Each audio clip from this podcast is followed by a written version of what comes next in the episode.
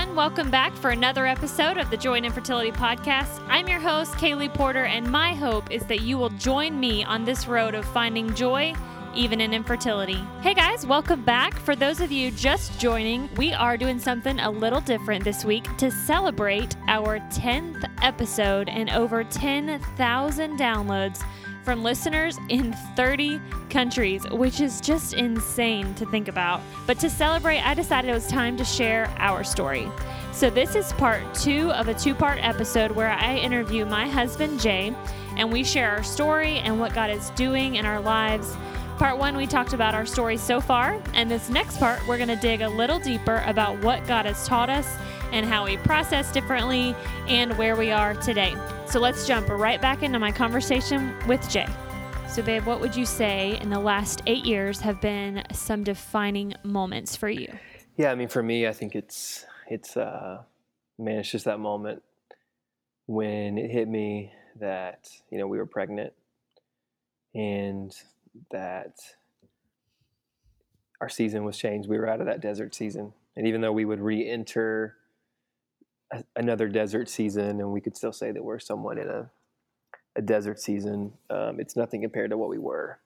Um, just the fact that he he gave us that opportunity to to love on Emma and have this this little one is such a such obviously that's the most defining moment because we I was going to say this earlier like I, I felt bad. I felt bad. Well we got pregnant. Like I felt bad because we had just started telling people about it and people were opening up and people were thanking us that we were willing to to lead lead the way in that and they had never told especially for guys like because we have to go and have you know our our part of that journey is is can be embarrassing to some guys and it could be an attack to their manhood for whatever crazy reason and um, just the fact that we opened up was such a big deal um, and then God blessed us with this. And obviously, we're excited, but there was just this level of like, man, I feel bad because we we thought this was going to be part of our journey, but I'm, I'm excited, I'm happy, but um, what we didn't know was that we're on the other side, and it's still a part of our journey, and that's something that we're okay with, and we know that we're this is a part of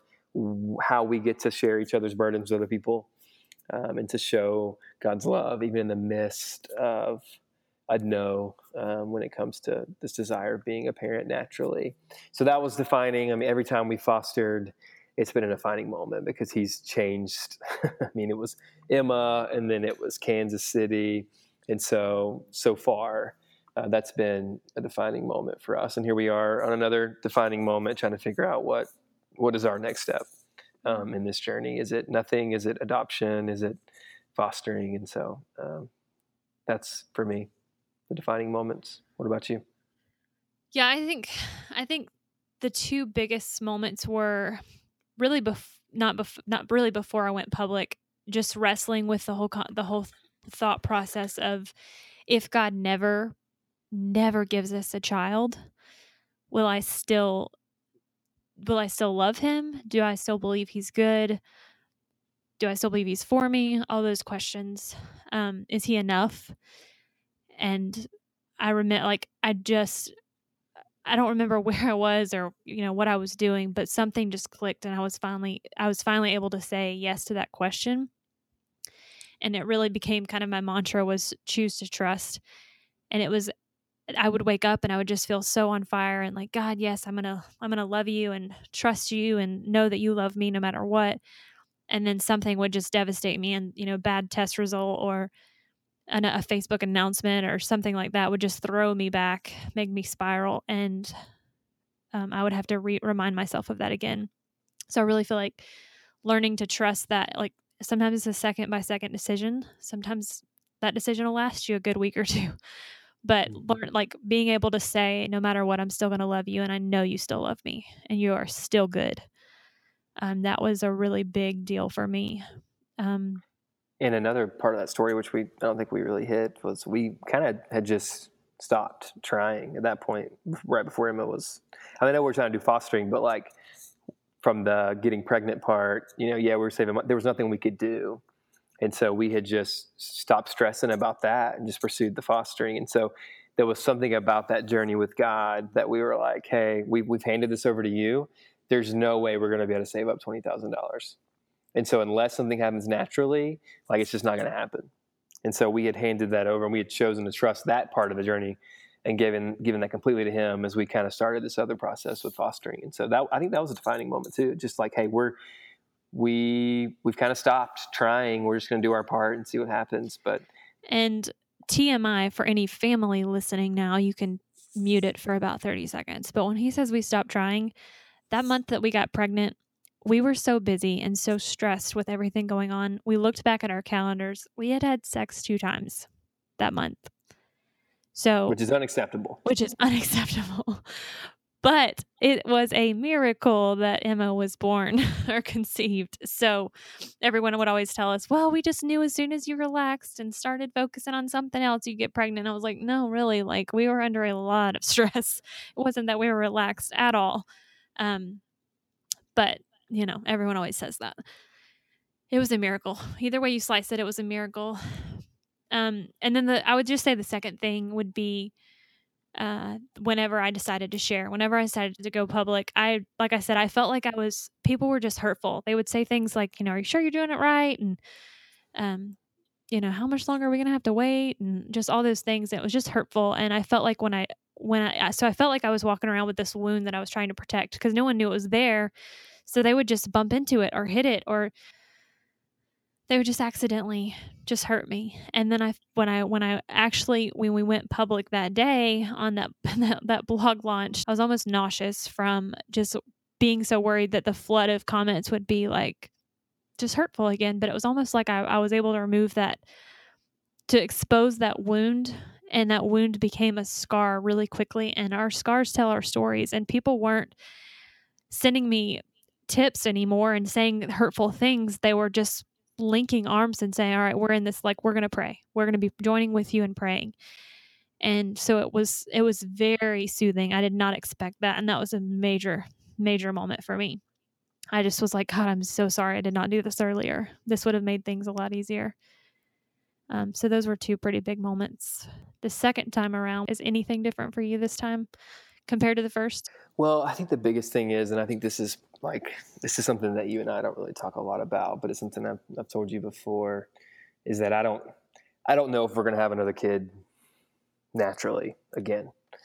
Um, I want that for you, and I want you to be experience that, but I, I don't. I just don't know if it's gonna happen. Mm-hmm. Um, and I'm okay with that. I've gotten to a place where, you know, God has overflowed our cup with Emma, and I wish I could just tell you story after story, you know, to your listeners about, you know, who she is as a person. I mean, there's just she is a miracle, and we live every day knowing that. And and she just our cups overflowed, overflowing with her and her love and what God has blessed us with. And so, um, you know, that first time I felt you know I felt bad that we had gotten pregnant because we just people were sharing all these stories, and um, now we have him. But at the same time, like we still get to carry that burden because and I know it sounds so bad. You have a kid. Like, what are you talking about? Like, our heart is to have like seven or eight kids, you know. And um, even if Emma had not have, even though even if God had not blessed us with Emma, we would still be parents. Like, we would still have pursued fostering at some point, I believe, and we would be uh, having a have a kid uh, in our in our life through adoption. Um, but this time around, it's I think it's more of when is God going to open that door for us to adopt eh, or to foster to adopt? And I think that's probably a little bit different because I think I think your perspective is just a little bit different. I mean, I pray every day that God would give us another kid naturally, but that pressure is just isn't as there as much um, because I've just I've just am in a different place with God. That God, you gave us Emma, and I thank you. I thank Him for that every day.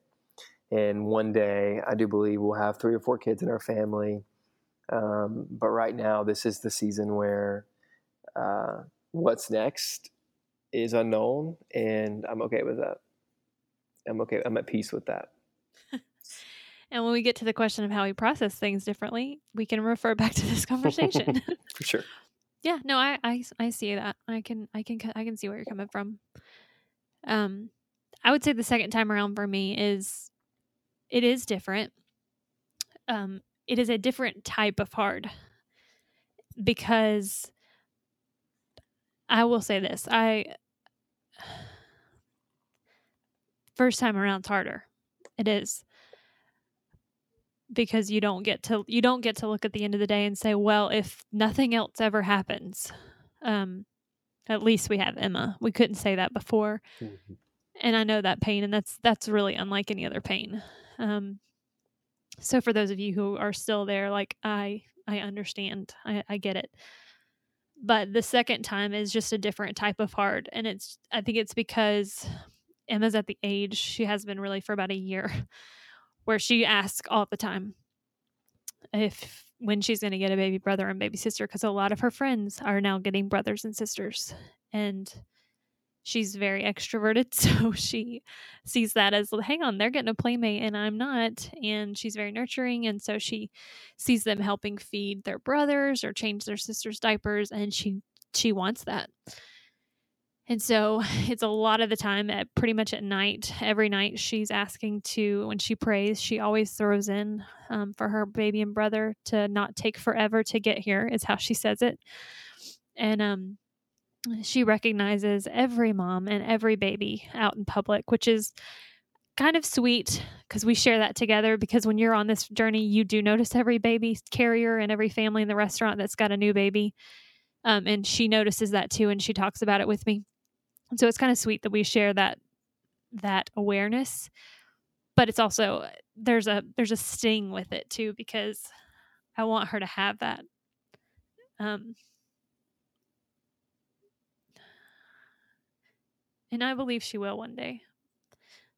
But right now, I'm just hoping that this journey is teaching her faith and trust because we always point it back when she says, you know, Mommy, it's taking forever. We're able to talk to her about how yes but we trust god and it's the right timing. It's, he's going to bring that that baby to our family in whatever way he wants. And so she's able to hopefully uh, hopefully take in just even a little smidgen of that faith and that trust and hopefully that pays off for her as an adult in the long run.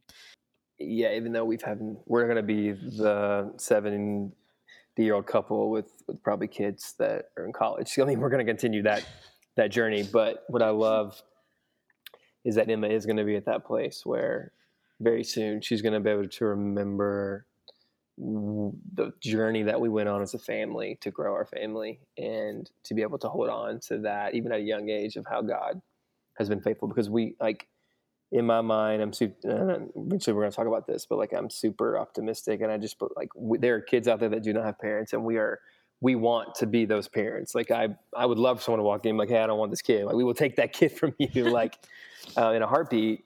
Um, and so she's going to be able to see that. Uh, and that's going to be a really cool part of not only our story as a family, but her story as she gets older um, mm-hmm. and is able to tell that to other people of how God was faithful, not only with her uh, being a miracle, but also how other her brothers and sisters one day were also miracles in a different way um, yeah. to adoption. Um, but yes, so we process differently. If you guys can't tell, Jay is a um, very much an optimist. And I feel like in the beginning, and I, I don't know if this is true for a lot of couples, but I have noticed a pattern a little bit. It takes the guys a little longer to for this to hit the fertility stuff, for the weight to hit, I think. Did you feel that way? Like in the beginning, I think you were just so optimistic.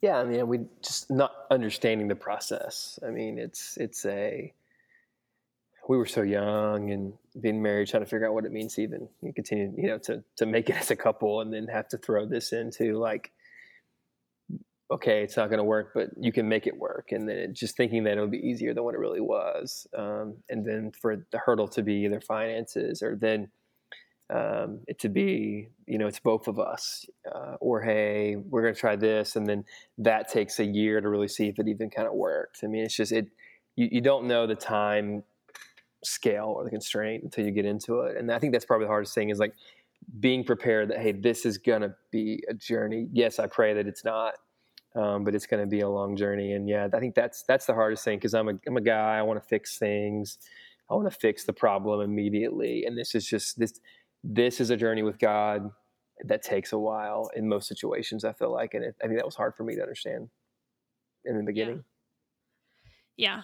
I yeah, you definitely went the whole guy route in the beginning of anytime I was having a bad day or I was emotional, it was but babe, like come on, it's to happen and when it's the right time. Like why are you upset about this? And that was hard in the beginning, but I think like you said, time took over for you and you were like, "Oh, oh, this isn't right away. This is this is $20,000 of a problem. Like this isn't just a quick fix." Um so you definitely I mean not that you were you know, crying on the floor with me, but I think you shifted a little bit. And I felt like I, I remember feeling there was a difference with I wasn't in this alone. Like we're, we're back together on this and we both feel the weight of this. And I mean, you've always done whatever it takes. You've never told me that you would never do a semen analysis because it's too embarrassing. I mean, thank God you weren't that way. I'm so grateful for that. So you definitely, um, you definitely carried it with me. I didn't feel alone. Um, yeah, and I, I think that too, like the organization that we're part of, uh, the development of uh, people who get to work at Life Church. I mean, so being able to understand more of how God created us, like Strength Finders, futuristic is one of my strengths. Enneagram, I'm a three, which is producer, achiever. Like, I'm never going to stop pursuing. Like, hey, we're going to be able, like, uh, we're going to do whatever it takes. Like, we are going to have a larger family and really everything that we do is that is part of the goal. We're going to continue to push that for. I feel like that's the burden, part of this burden that God has called me to carry. I'm going to continue to push us to do whatever it takes to make it happen. Um, but we have grown in that journey, like you said. There was we we know that we're in this together, and eventually, God, something is going to happen. But still, how we it's how God created us. I mean, and I think that's that's in anything. Uh, you have to understand how God created uh, your spouse and your partner. So if you don't understand that, then you're you're you're going to battle uh, only understanding half of what God has given you to go to battle with. And so I love that we understand more of our strengths and our Myers Briggs and our Enneagram and all that good stuff, just so that we can know how, even in the moment of our, the, our worst day, that we can know, okay, this is how the other person is processing this situation. So somebody one of the instagrammers asked when i'm having a bad day how do i process with you well i cry my eyes out and you ask what's wrong and i say nothing i'm fine. And then and then you say no really what's wrong? And i tell you so that's pretty um straightforward with how things go with us. Um i mean i had what was it last week? Last week we found out that i went in for my yearly and I found out that I have a cyst on my left ovary, which would not have freaked me out a year a year and a half ago, but it freaks me out now because they thought that my tumor was a cyst, and so um, there was a few days where I had to go home and wait on the doctor's phone call to go over the report with me. And so I was just in a really scary, scared place. Um, I was like, I'm going to have to have surgery again. I'm going to have to get on birth control have surgery and they're going to remove my left ovary because that's what happened last year. And I just was struggling. And so you did not try to fix it. You did not get down there with me and wallow, which I think I'm even more grateful for. You just said, "Babe, he's got God's got this." And you held me and you let me cry and you didn't try to stop me and that was a pretty good example of how we process on my bad days. So, yeah yeah at the core of it i mean this this is all in god's hand and so mm-hmm. even and i say this for those who are still on that journey haven't been able to have a kid naturally yet um, or may never like i still genuinely believe like even if we didn't have emma that we would still be in a place where like god you've got this we're never going to stop trying but like we're going to trust you in this process and there are too many kids out there that do not have parents that we would get the privilege of one day being able to call them our son or daughter.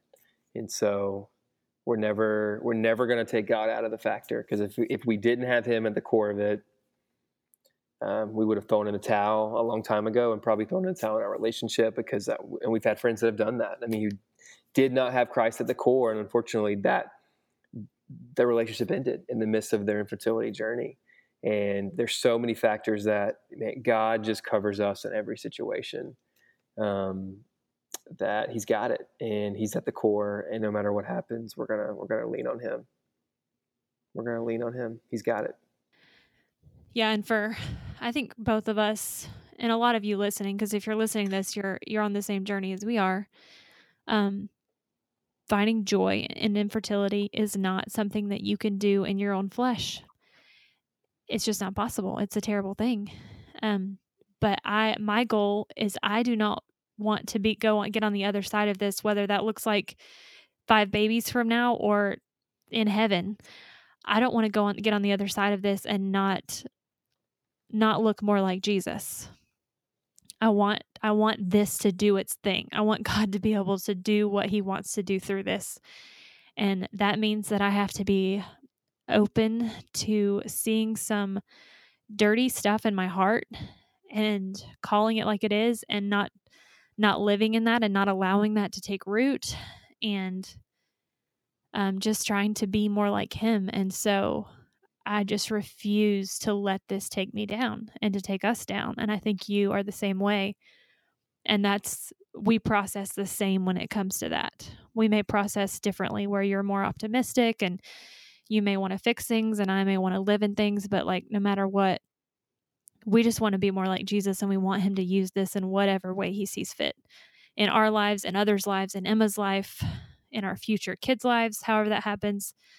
Um, we just want to be more like him. And so we're on the same page with that. Yeah, I think that's why. I mean, that leads to the next question of like, because that's the core of when we find out other people are pregnant, how do we handle that? You know, and what advice you know, do we give to others who are struggling with that? I mean, we're not going to be 100% happy all the time when we find out that someone's pregnant.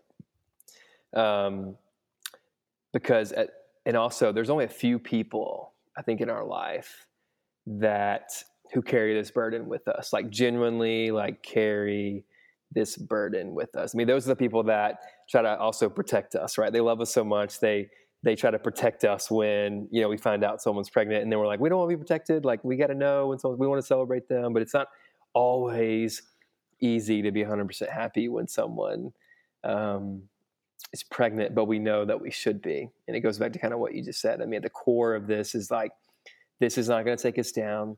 This is going to bring us closer to God. And at the end of the day, you know, if someone else gets pregnant, we have to be happy for them because that's their journey. That's not ours. And we're on our journey.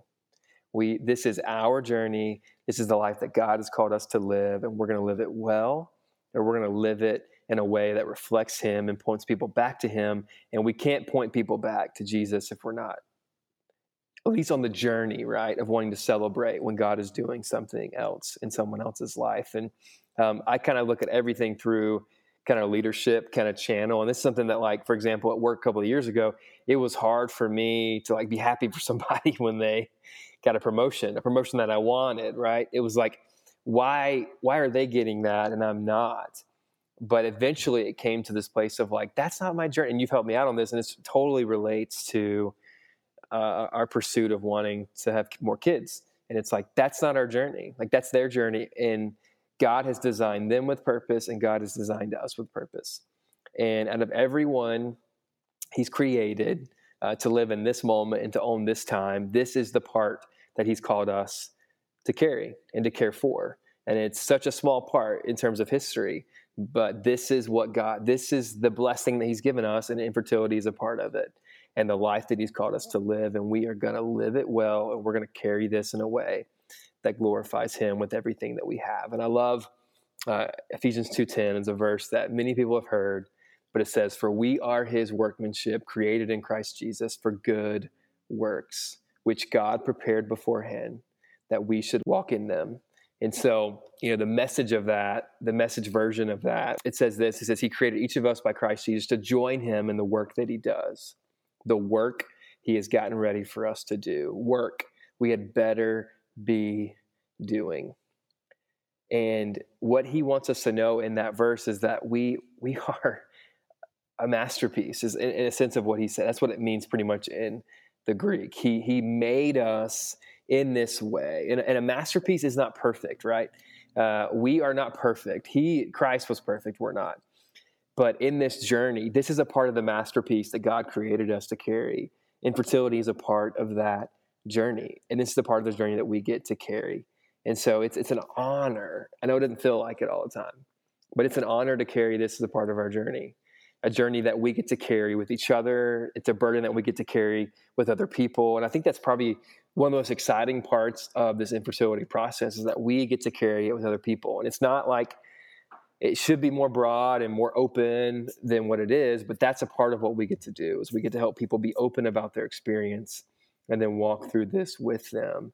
And so that's how we get to every day, the more open we are about it, the more we trust God with the process, the more we find ourselves being more like Christ so that we can celebrate with people as they celebrate the fact that they get to have a child, whether it be through adoption or naturally.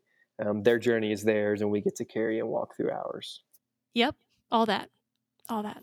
I think I was going to say some of that, so I won't repeat it, but that was good. Yeah, when I find out someone's pregnant, um, sometimes I don't handle it well Sometimes I do. And I think that's just part of the daily choosing that I talked about before.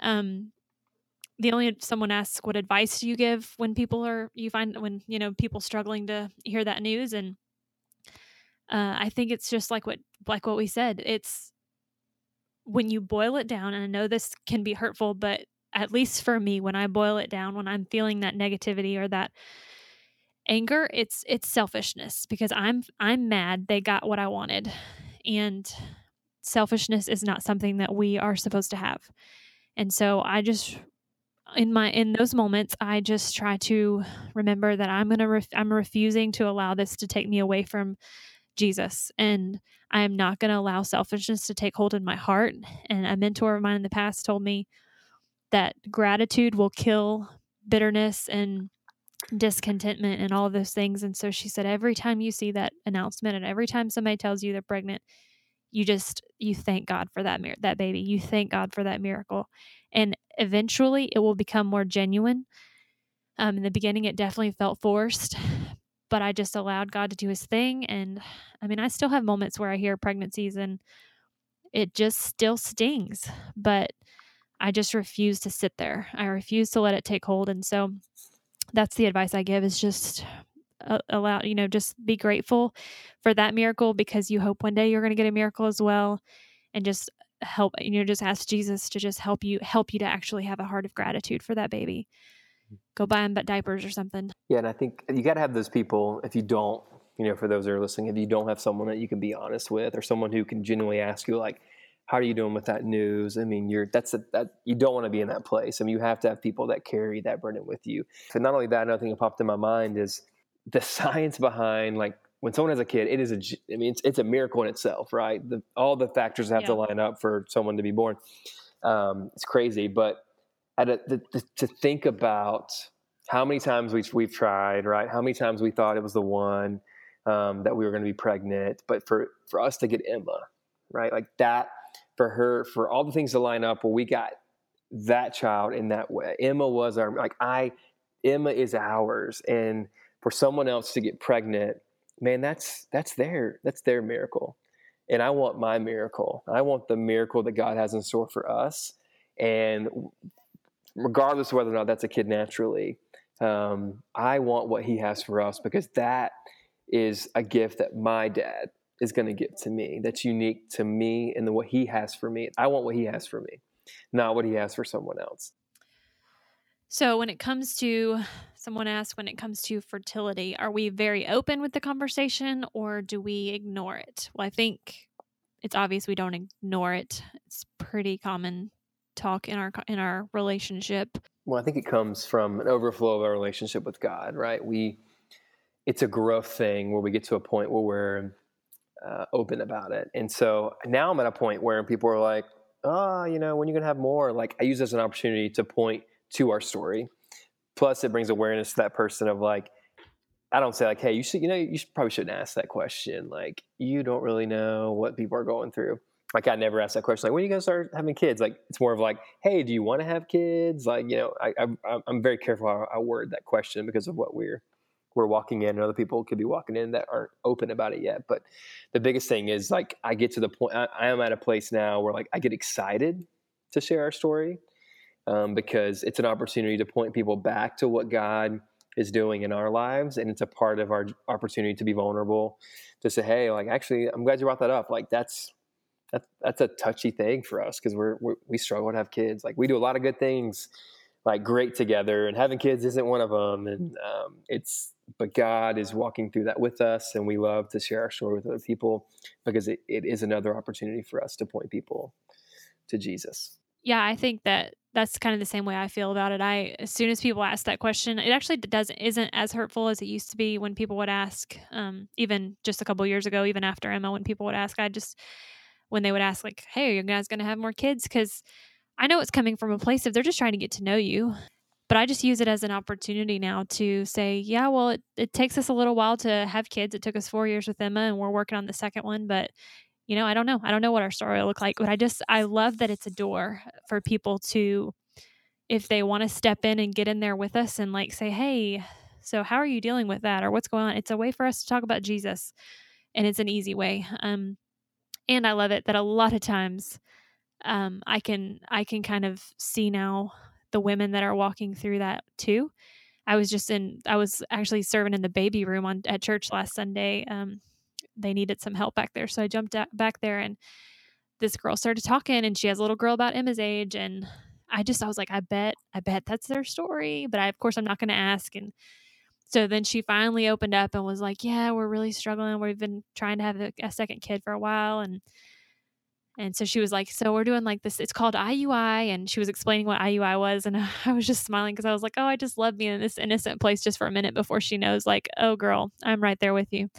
Um, but I just love using it. We were as soon as as soon as we talk opened up about it, like we just had plenty to talk about because we are on the same story. So I I am an open book, and I feel like you have been too, and I love that about you. Even we joke about the love room, um, and you've been able to encourage some other guys the past eight years to do that too, because it's just it's kind of a scary thing to do for guys. And you just made it a joke from I think it was like your first one was awkward, and the second one you even told the lady at the desk that it was the love room and she laughed and laughed at you because you were laughing about it and that's just kind of become a part of the way we handle it. Um, these tests are awkward. Vaginal ultrasounds are awkward and we're just we just laugh about it. So we just are very open um, with each other and with other people about our journeys and i love that.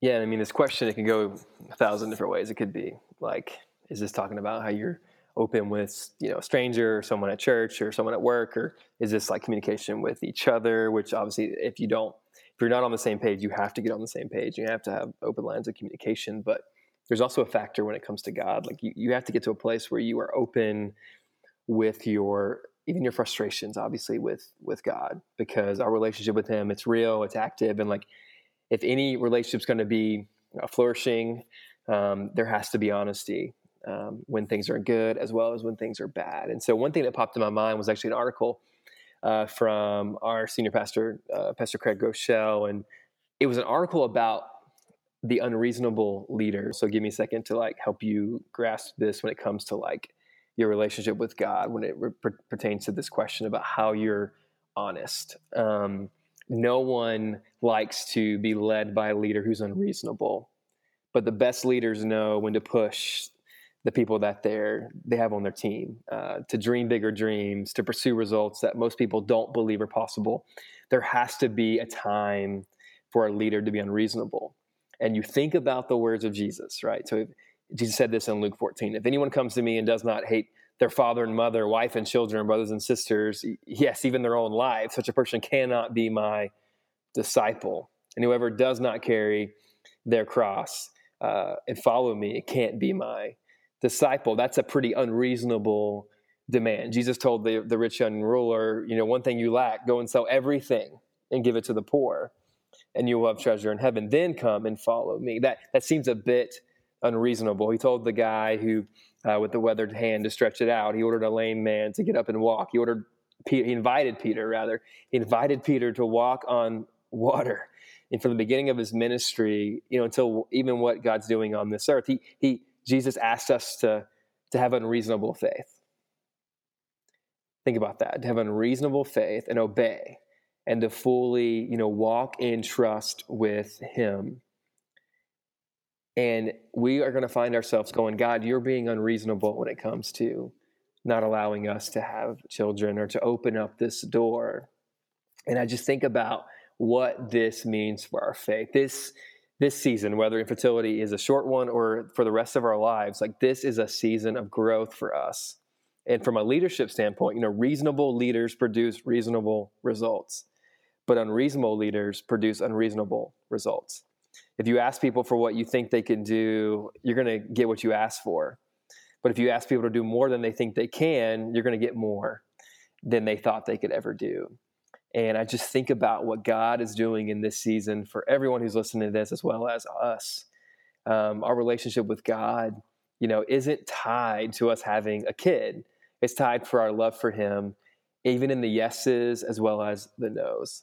And we get to have unreasonable faith in this moment, in this season, no matter how short or long it may be, that God has us and that we get to grow close to Him in this season. And I once heard like this, you know, when when we have a no, especially a big no, like God, I want to have a kid. God, will you open up this door? And when it doesn't happen, we can easily point and give credit to Satan for that. Like, you know, why in the world did, you know, the devil cause, you know, for you to have this tumor on your ovary, for you to lose this ovary? You know, we can't, that's the last thing we should do is give the no, right? To any prayer that we have to give credit to the devil for that because God wants to do something in our that season of no. You know, we have a kid. Her name is Emma, and we say no a lot to her. Why? Because we love her. And even though, yes, I think it might be cool to be the parent that lets her have gummy bears at eight o'clock in the morning, that's not a that's not a good thing for us to say yes to. But in the season of no, whether that season is short or long, God wants to do something in us and through us in that season. He has something for us in the season of no. Does that mean that God is ever going to take away what we're going through? He may not. Like he may continue to say no to us to have a kid naturally again. But at the end of the day, he's still a good God. And I think the question that pops in my head is kind of like a question that you said earlier is like, is God still good when the answer is still no? And the answer is yes. Does that mean that it's easier? No. Does that mean that he's going to always take away uh, what we're going through? No. But he's still a good God in the midst of that. And here's what I, I do know is that I love what Philippians, you know, 1 6 said. It says, I'm certain that God who began the good work within you will continue the work until it's finished. God, it's never over till it's over. And God may have a greater opportunity on the other side of it um, that we may have no clue. You know, He has something on the other side of that no um, that He wants us to to experience. And so it doesn't mean we stop praying. It doesn't mean we we we stop believing. But what I do know is that's an opportunity for us to trust Him. And on the other side of our no is something really amazing that we're going to look back on and be grateful for. And so, in the midst of this, this is an opportunity for us to grow closer to God and be more open with Him than ever before. And it's okay to say, God, I'm upset you putting through putting us through this season but I'm going to trust you through it no matter what. And so I would just encourage the person who's listening, like, this is an opportunity to grow in your faith and your relationship with God. Don't try to push past this season before it's over because God wants to do something in the midst of this no that He can only do in this season if He said no. And I'll be grateful for the lessons that we're learning. It's an opportunity for us to grow closer to Him.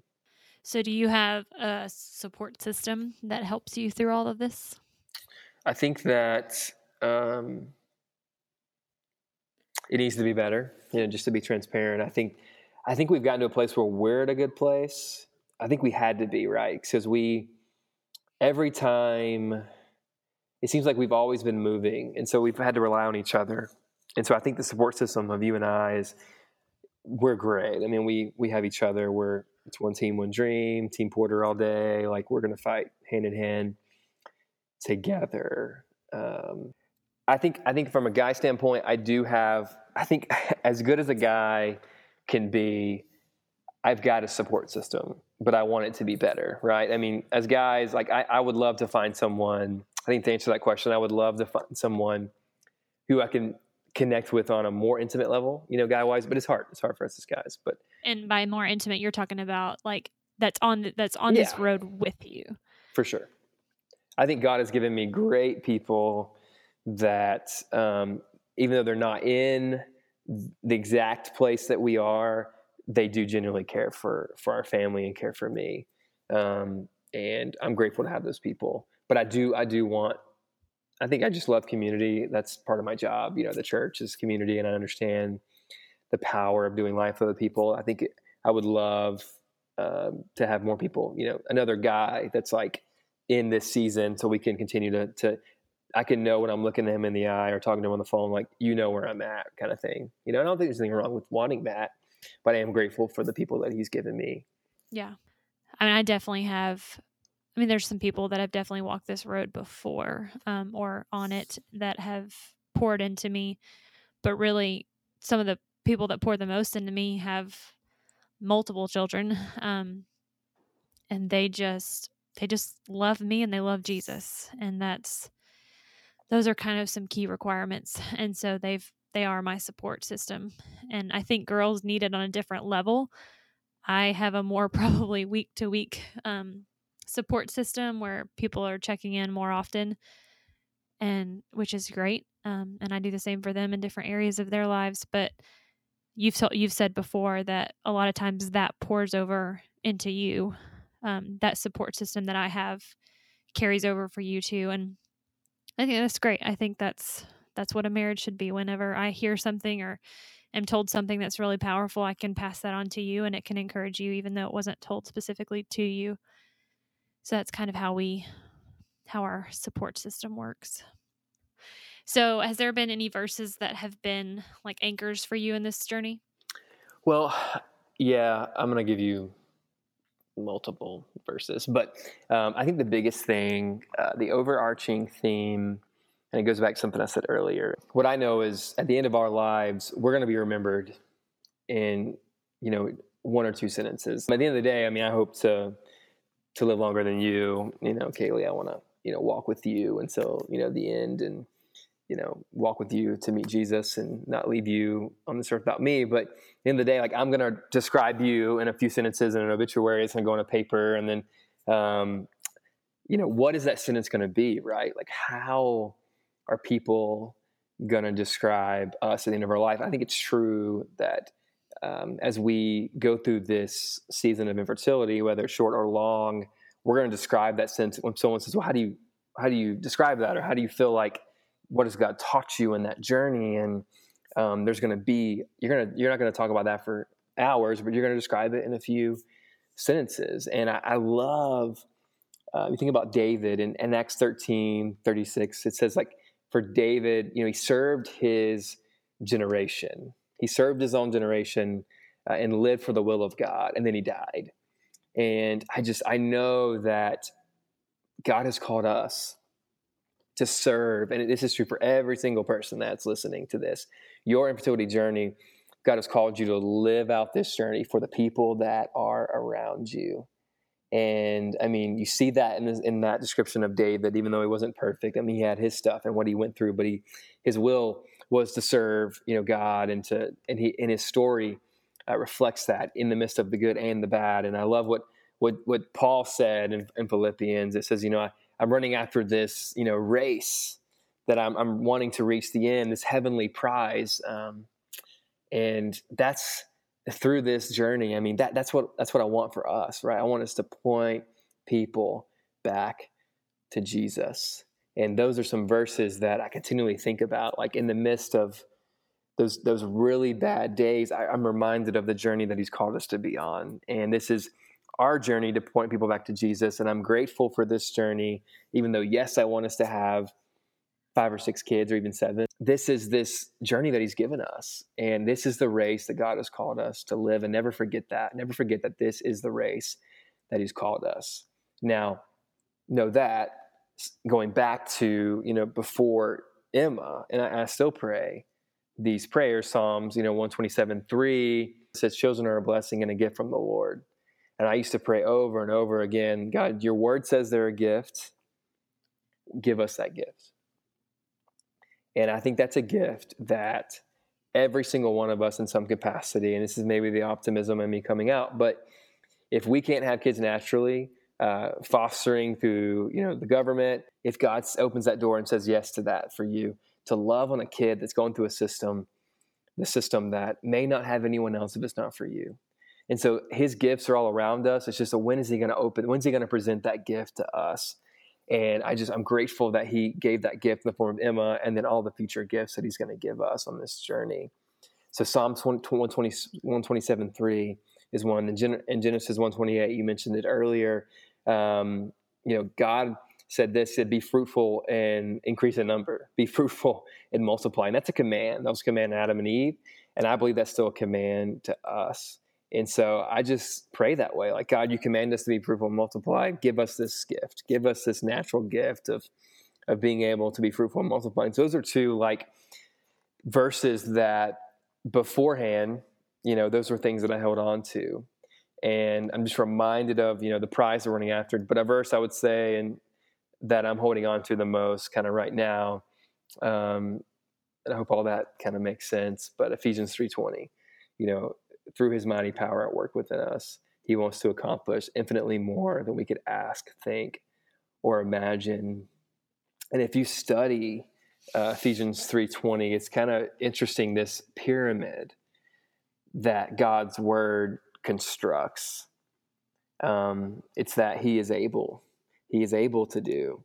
He is able to exceedingly abundantly. He is able to do exceedingly abundantly more than we could ask. He is able to do exceedingly abundantly more beyond than we could ever ask, think, or imagine. It's this progression that God wants us to know that He is able.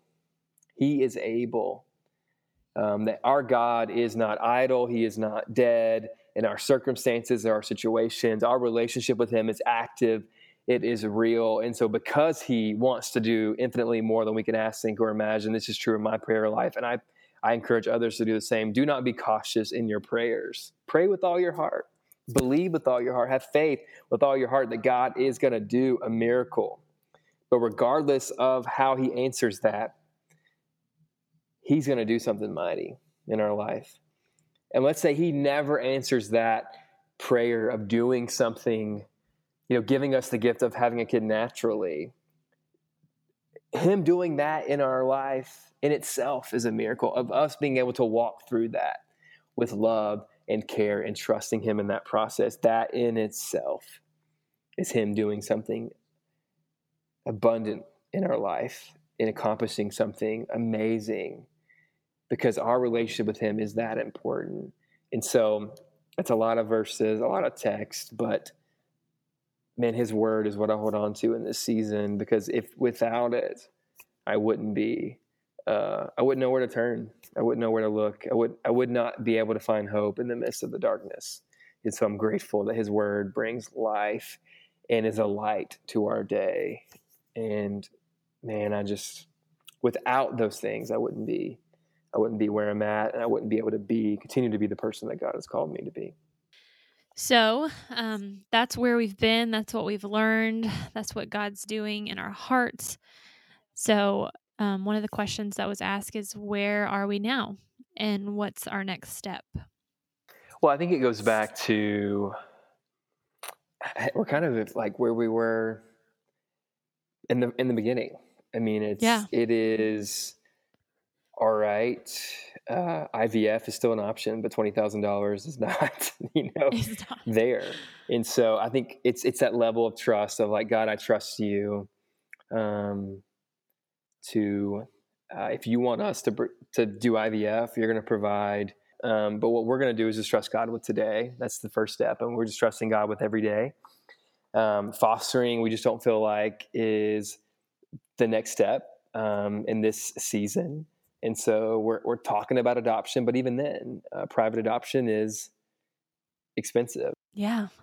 We're kind of at this season where really since we knew we needed a break after May last year, and really since about August or July when we decided to put fostering on hold, we're kind of at this month by month reevaluation, I guess you could say. Mm-hmm. Where where are we now?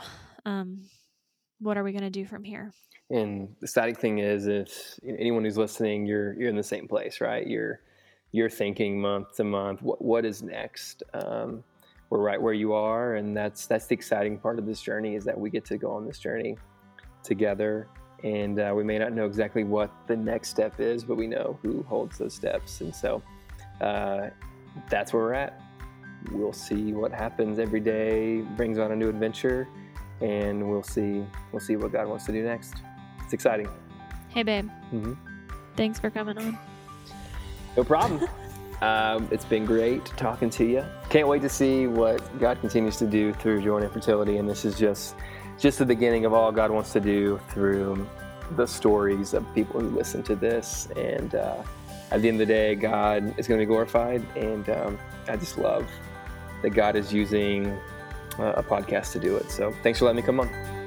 So there you have it. For all of my new friends out there that have asked, that's where we are. I love what Jay said at the end. We don't know what the next step is right now, but we know who holds that step and we trust him. I just want to end out today by saying thank you. Thank you for downloading and subscribing. Thank you for following me on Instagram and sharing your stories with me. I had no idea what God would do with this little passion project, but He has far outweighed my dreams. Please keep sending me your stories. I love that we are all doing this together and learning how to embrace this season, even with all of its pain. Embrace it with joy together. Y'all are just the best. Have a great day. I hope you've enjoyed listening to this episode of the Joy in Infertility Podcast. Isaiah 40 31 says this Those who hope in the Lord will renew their strength. They will soar on wings like eagles. They will run and not grow weary. They will walk and not faint. Remember, God is with you. He sees your heart. He loves you and He is good. There will be beauty born from your journey. Have a great day.